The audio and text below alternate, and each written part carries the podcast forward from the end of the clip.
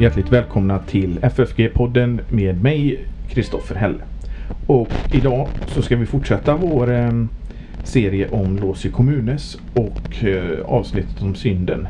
Och därför har vi med oss Pekka Heikkinen. Välkommen Pekka! Tack, tack. Och eh, vi vill påminna våra lyssnare om att det finns att köpa den här Låsi Kommunes till specialpris om det är så att man vill följa med i den här serien.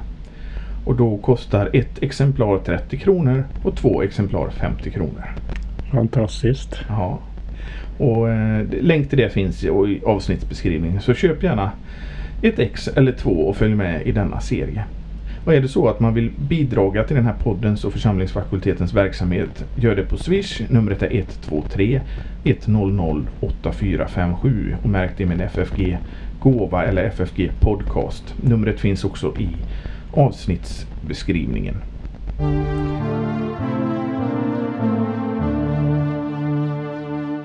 Ja Pekka, Philip Melanchthon.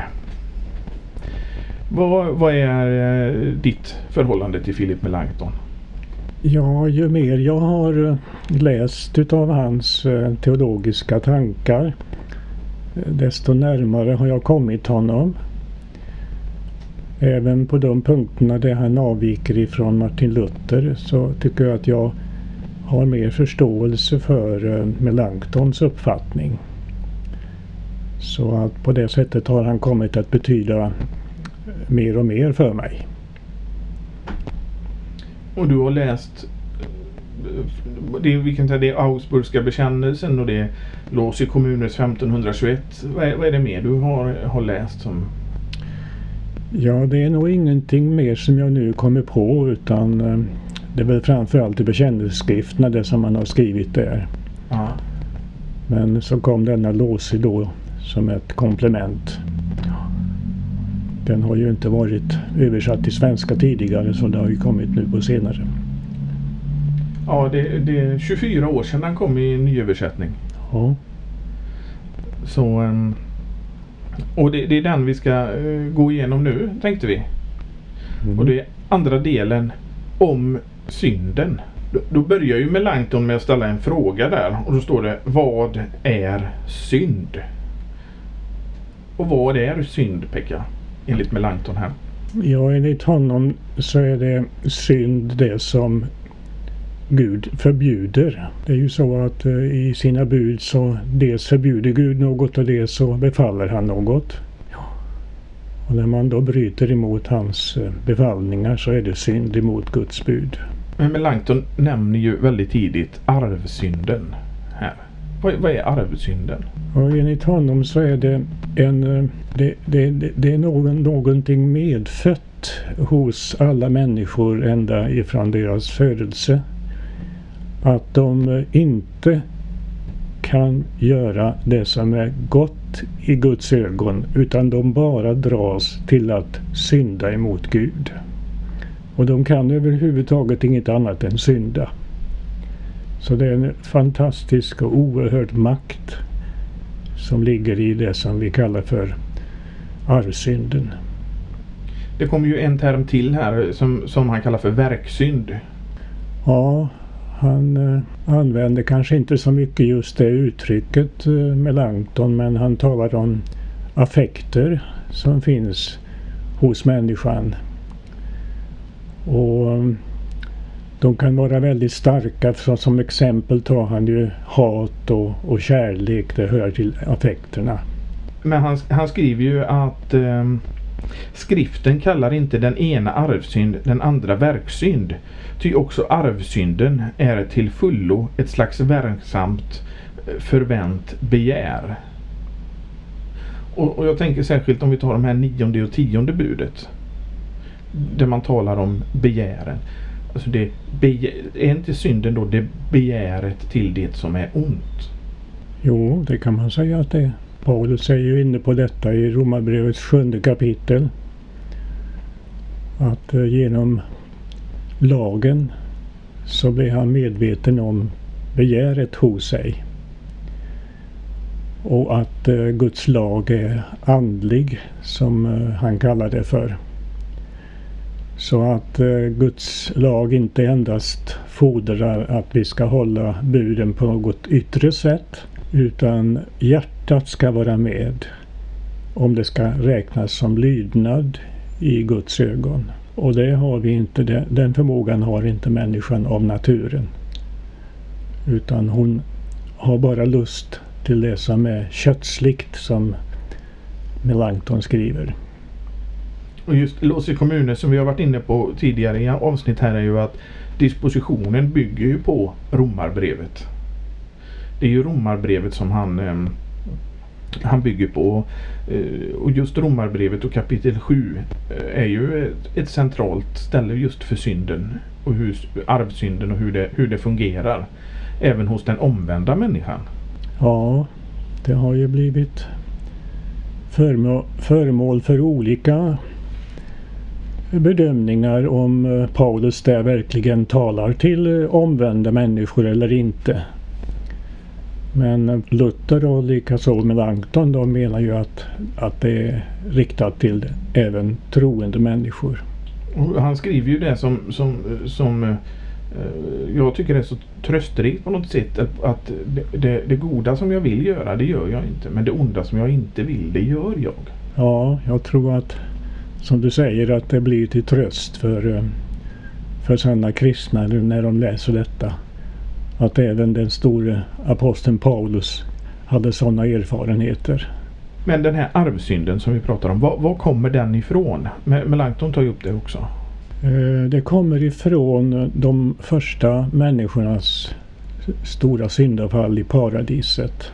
Och sedan har det fortplantat sig genom den naturliga avlelsen och födelsen vidare till deras barn och sedan vidare till barnbarn och barnbarnsbarn och så vidare ända fram till våra dagar. Så det är därifrån som, som arvsynden kommer och, och, och den som frestade Adam och Eva till detta det var ju djävulen som hade fallit tidigare. Det är mycket man har svårt för att förstå i Guds ord. Och hur Gud kunde tillåta detta att djävulen först föll och sedan frestade människorna. Men det var, det var ju då när, när Eva åt av frukten. Som, och, och, och eh, fallet var ju inte när hon tog frukten. Utan fallet var ju i hennes hjärta. Tidigare, Tidigare ja. ja. ja. Det var det. För ofta tror folk att det kanske kan vara att när hon tog äpplet så var det synden. Men så, som synden uppstod. Men synden uppstod ju som ett begär i hennes hjärta. Mm. Så det här till exempel att tankar inte skulle vara synd. Det kan vi ju räkna bort där. Visst kan tankarna också vara synd. Ja. ja. Och Melanchthon fortsätter här och, och uh, han pratar om ta skriften till hjälp för att bevisa arvsynden. Ja, han har ju flera exempel ifrån, ifrån skriften på detta. Han eh, börjar med eh, första Mosebokens sjätte och åttonde kapitel. Där eh, det talas just om detta hur människan ända från födelsen och ifrån sin ungdom är fördärvad och inte kan annat än synda. Sen är det ett annat bibelord ifrån Johannes evangeliets tredje kapitel. Där Jesus säger att det som är fött av, av eh, ande det är ande och vad som är fött utav, utav kött det är kött. Så att um, han gör sån skillnad på den naturliga födelsen och den andliga födelsen utav den heliga ande. Och det här är väl också ett, eh, där han det här som Luther var inne på som Melanchthon här tar fasta på att simul justus et peccator samtidigt rättfärdig och syndare. Ja, det, det hör med till den bilden som Melanchthon ger utav den troende människan. Och generalstället det är väl kanske detta med Efesierbrevets andra kapitel. Att vi var vredens barn precis som alla de andra. Det tror jag är själva, den, själva generalstället när det gäller arvsynden. Mm. Och, ehm, vidare här så talar han om syndens kraft och frukter. Vad, vad är syndens kraft och frukter? Ja, kraften eh, eh, det är ju att man drar Guds vrede över sig genom, genom synden. Och frukterna, det är väl närmast det som eh, vi kallar för verksynder. Det kallas för frukter på olika ställen. Och eh, syndens kraft är ju våldsam. Därför att eh, alla, allt hopp om, om, om, om nåd och frälsning är ju helt eh, borta när, eh, när arvsynden klämmer, klämmer till. Vem känner inte någon girighet, ärelystnad, hat, avund, missynnsamhet, lustans flammor, vrede, skriver han. Det är några av de här synderna som, som han tar upp. Ja, och det som han särskilt betonar det är det att, att även människans allra finaste sidor också är syndiga.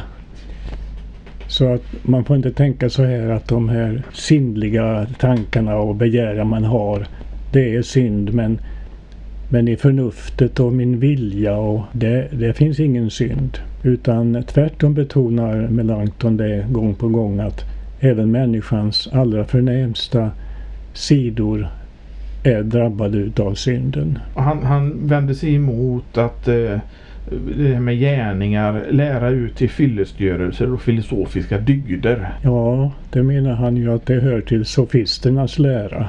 Mm. Alltså medeltidens teologer. Och där hade ju Luther gått i skola som munk. Men han hade genomskådat dessa lärors villoläror så att säga.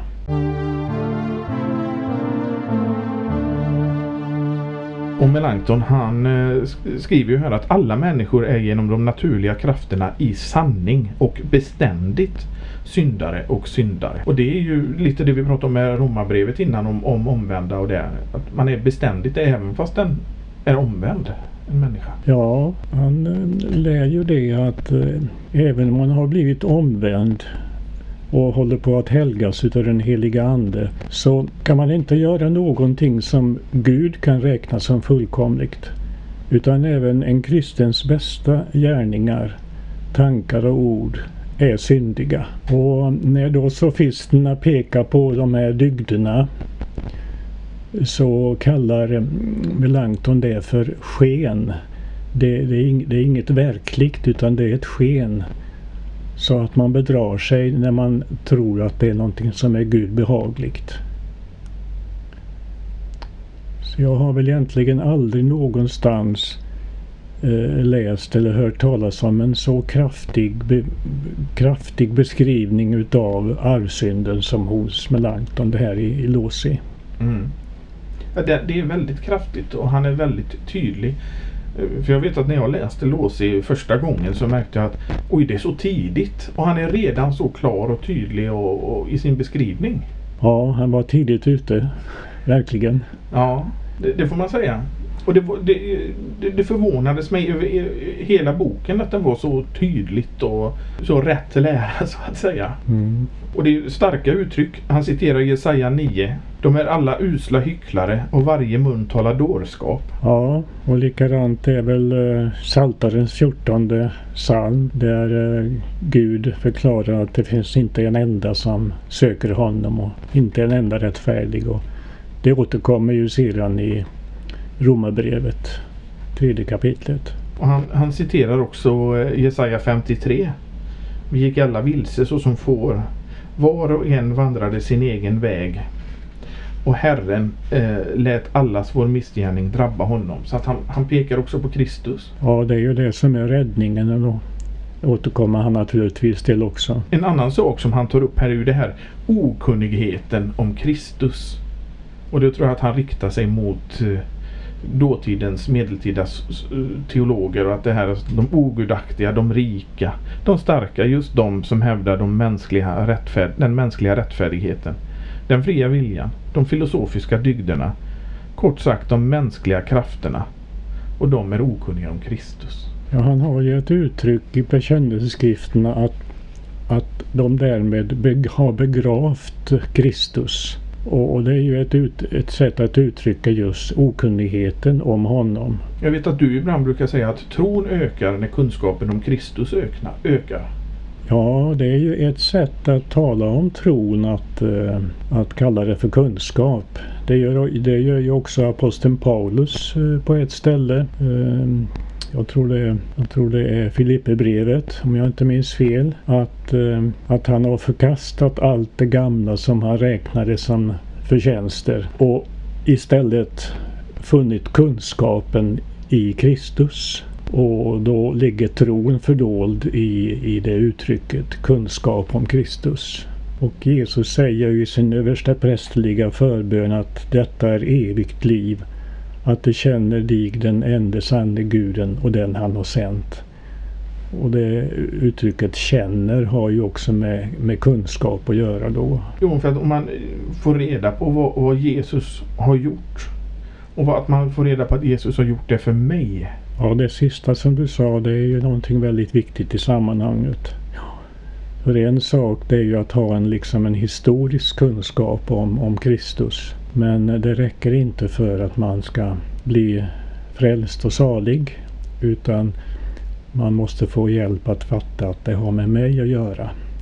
Och till och med så att han gjorde det så som jag var den enda som han ville frälsa. Att jag blir så viktig för honom. Och, det, det, det är just det att när man får höra i predikan när man läser Guds ord, när man brukar Guds ord, ja, då, då ökar tron. För man får reda på helt enkelt mer om vad Jesus har gjort. Det är därför det är så viktigt att lyssna på en rätt predikan och läsa Guds ord. Det är ju genom eh, Guds ord som eh, den heliga Ande verkar tron och trons förökande. Men det är ju inte alltid som människan själv vet eller, eller förstår att det går framåt.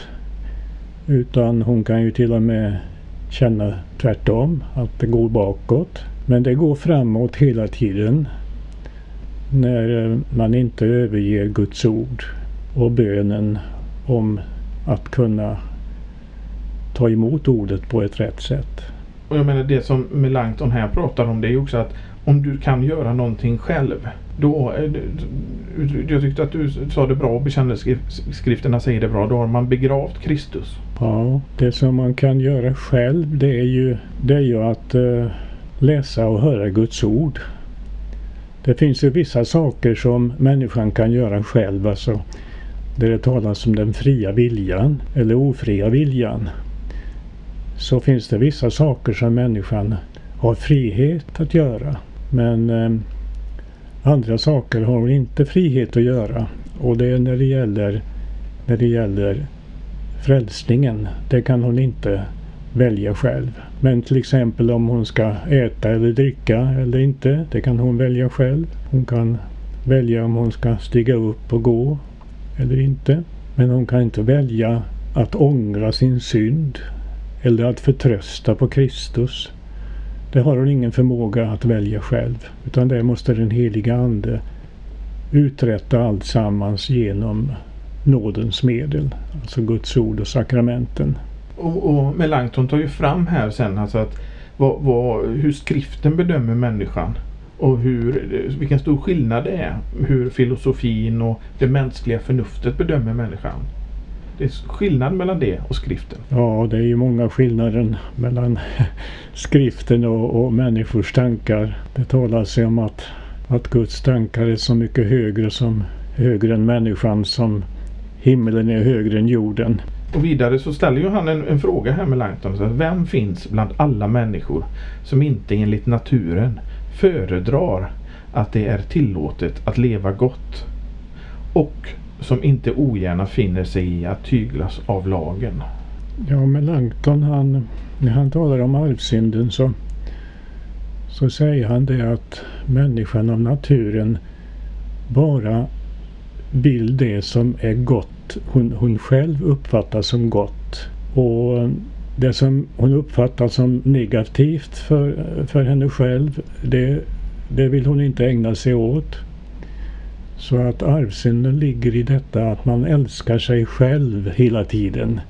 och, och tolkar allting åt det hållet att jag själv ska må gott och, och ha det fint. Och, ehm, och när då Gud fordrar mer än man känner att man klarar av så, så blir människan eh, redgad emot Gud och hatar Gud för att han fordrar för mycket utav oss. Så att det, det, det är ett, ett typiskt sätt för Melanchthon att beskriva arvsynden.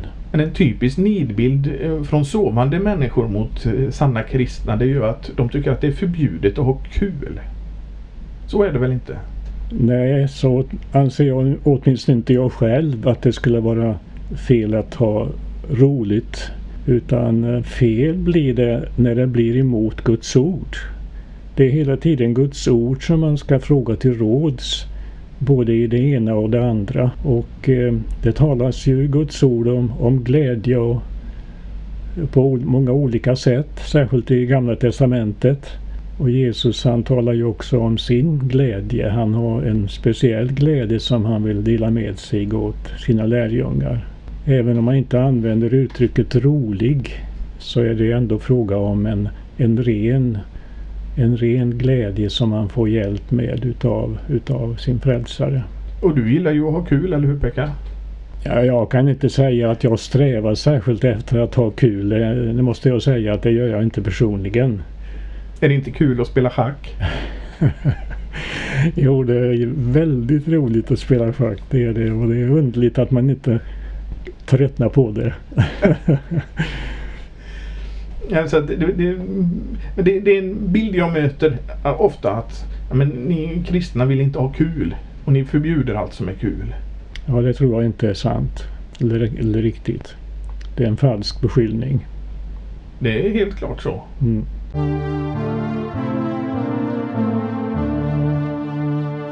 Och det, eh, sofisterna de hade en, en, eh, Eh, en lära som de, de, det här billighetsförtjänst. Nämligen att man utifrån moraliska gärningar, alltså sådana som vi gör med vår naturs krafter, av billighet förtjänar nåden. Vad, vad menas med, med det och hur, hur vänder sig Melanchthon emot det? Ja, bakom den läran ligger ju föreställningen om att en människa kan bidra själv till sin frälsning. Inte helt och hållet naturligtvis, men något och särskilt i början så att hon med sina naturliga krafter kan eh, så att säga komma in på omvändelsens väg och genom sina egna krafter få en förtjänst för att sedan Gud kan kopplas in och fortsätta omvändelsens verk. Men det menar ju reformatorerna överhuvudtaget att det finns ingen sådan begynnande förtjänst som människan kan åstadkomma. Utan eh, det är den heliga Andes verk från början till slut att en människa kan bli frälst. Det, det, är ju en form av synergism. Ja, just det. Det är medverkan eller medarbete som det betyder. Och eh, Timolata han brukar ju säga att den enda synergism som Bibeln talar om det är när vi som har predikoämbetet, när vi ut, uträttar vårt arbete, då kallas det för synergism i Bibeln och det är enda stället där det tillämpas på en människa. För, för de här, de menar ju då att människan själv kunde ta initiativ till sin omvändelse och att sen eh, Guds ande kommer och hjälper till. Men reformationerna menar väl att det fullständigt är Guds andes verk? Ja, det är fullständigt verkligen ja. Och vi brukar ju också prata om de här, vi har ju gjort ett avsnitt om nådens ordning och det här men vi brukar prata om det här med salighet, alltså de här salighetshindren till exempel. Att det första är ju olust mot Guds ord och bönen till exempel. Och det ligger ju i den naturliga människan så att säga.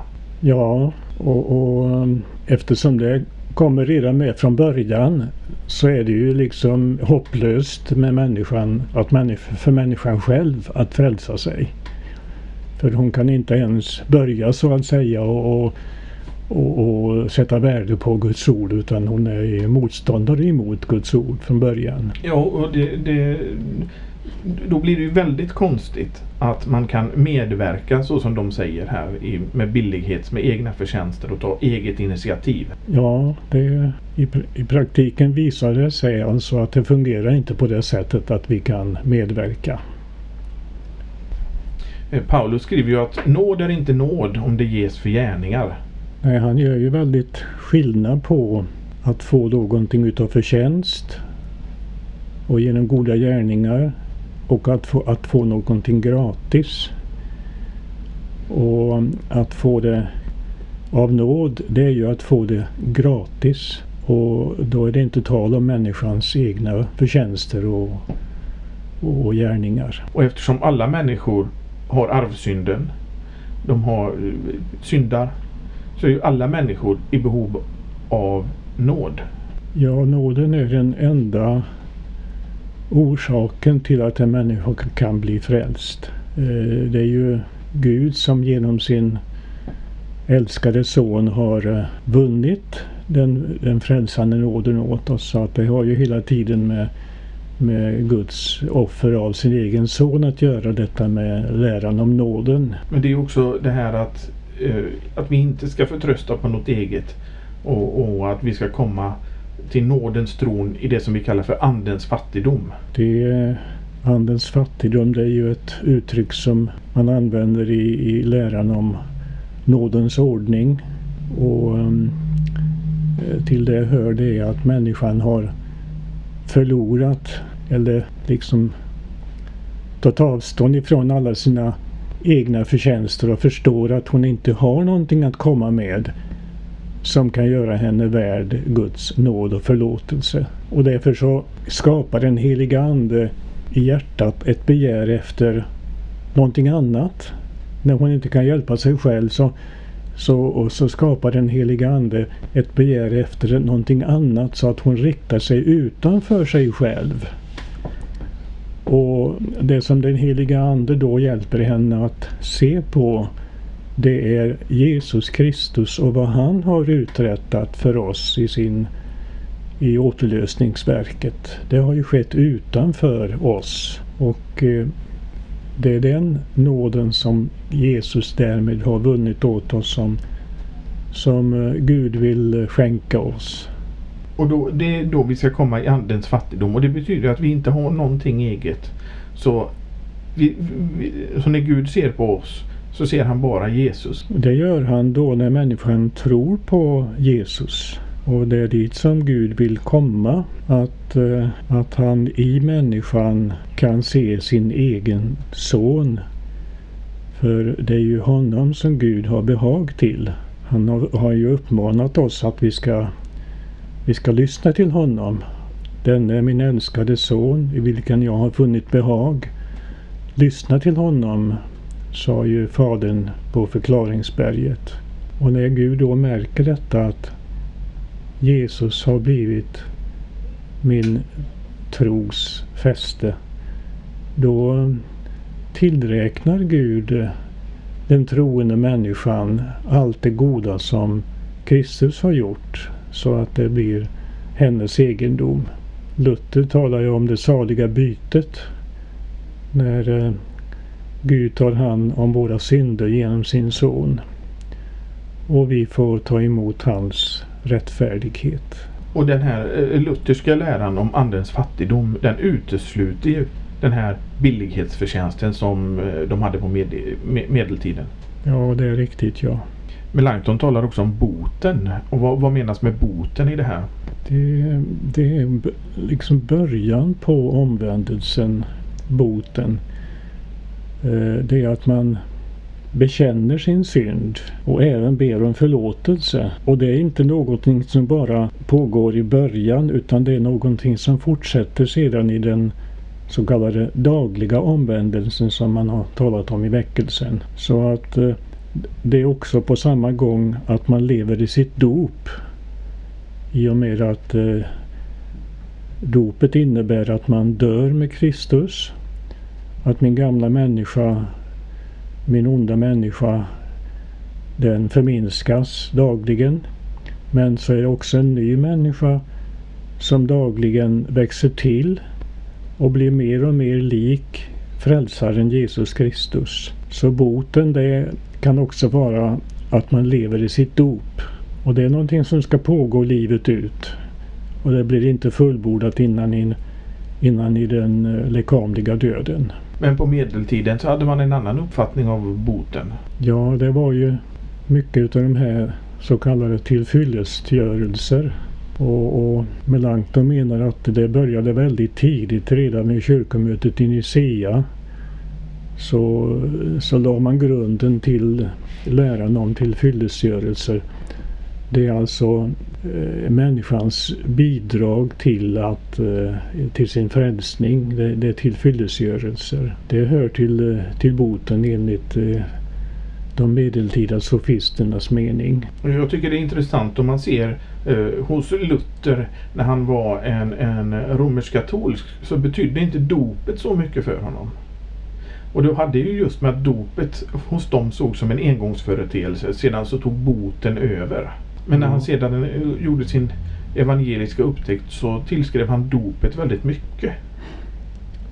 Ja, och det är väl en brist många gånger i, i den lutherska kyrkans förkunnelse att man inte riktigt kan leva upp till Luthers uppskattning utav, utav dopet och trösta sig med det.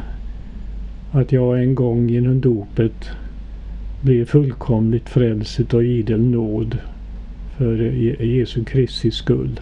Så att eh, det är någonting som jag menar att vi som kallar oss lutheraner, att vi verkligen har anledning att öva oss i att, eh, att värdera vårt dop så som Luther gjorde det.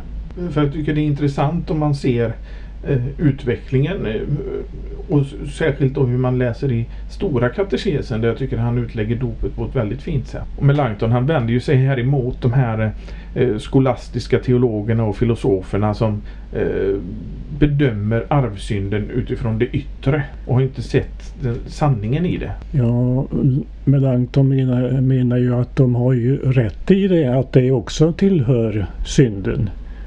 Men eh, man ser, eh, de ser för grunt på det hela för att eh, det som det står i skriften när David skulle väljas till konung att Gud han ser till hjärtat.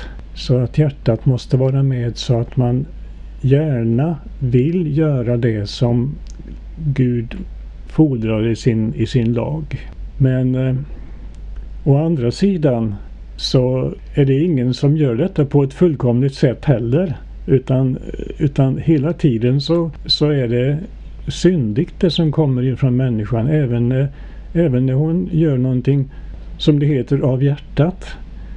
Så är det inte ändå utav hjärtat i den omfattningen som Gud egentligen vill och kräver i sin, i sin lag.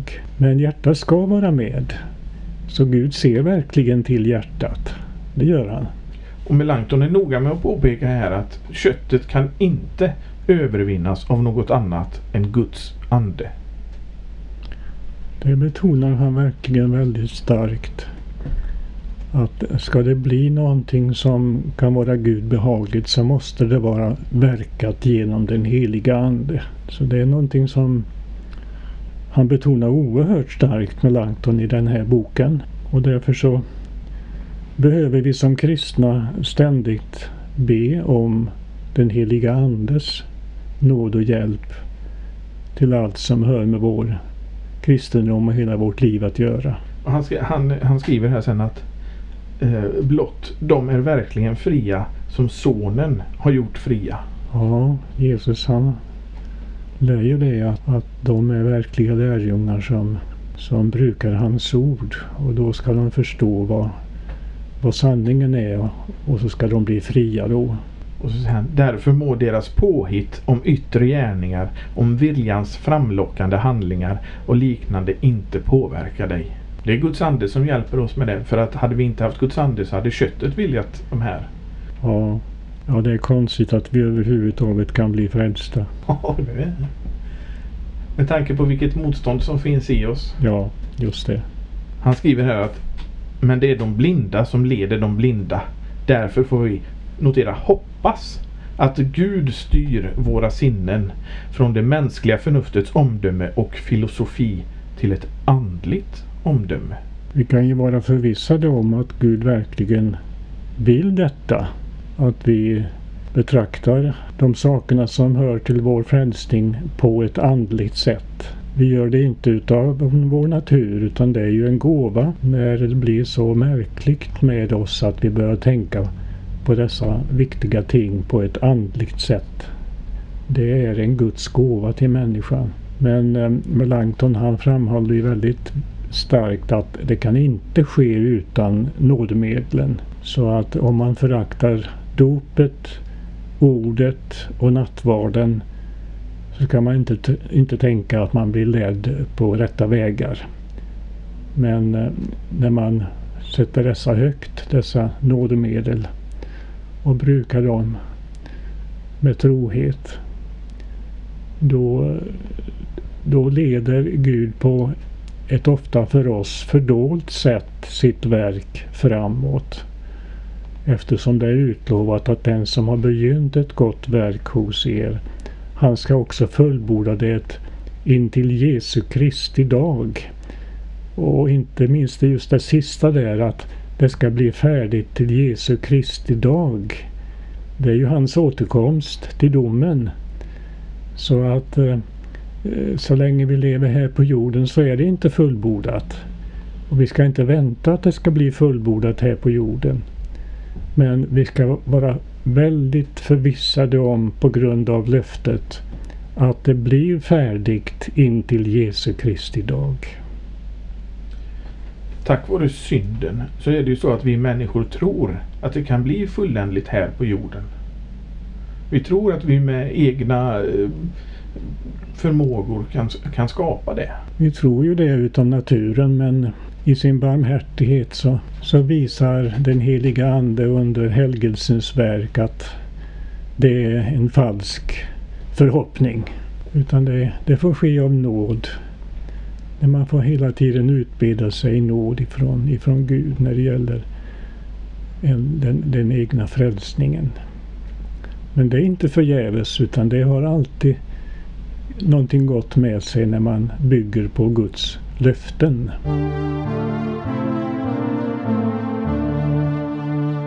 Han avslutar det här kapitlet med 20 teser som en form av sammanfattning.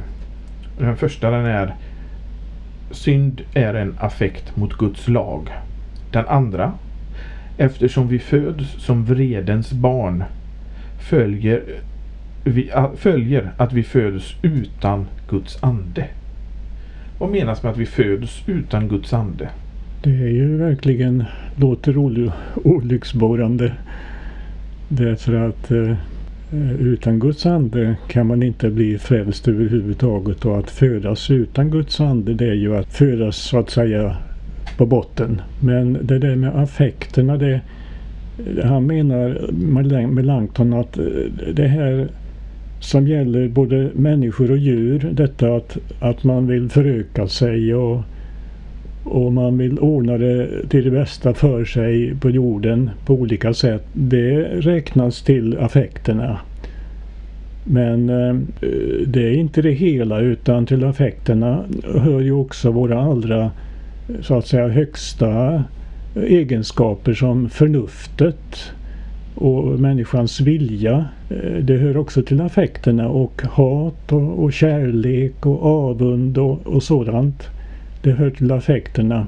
Och allt sammans är enligt Bibeln, menar Melanchthon, det är, det är eh, fördärvat genom synden, syndafallet. Punkt nummer tre är då, då Guds ande inte finns i människan förstår, älskar och söker hon inget annat än vad kötsligt är. Det har vi varit inne lite på. Ja.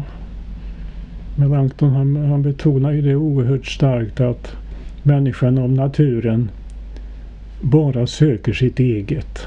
Så fort det är någonting som är positivt för henne så vill hon det. Och är det negativt så är hon emot det. Och mm, hon, söker, hon söker bara det som är kötsligt. Så det upprepar han ju ständigt att människan söker bara det som är kötsligt.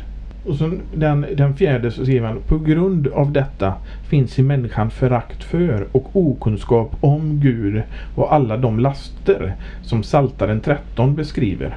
Dåren säger i sitt hjärta Det finns ingen Gud.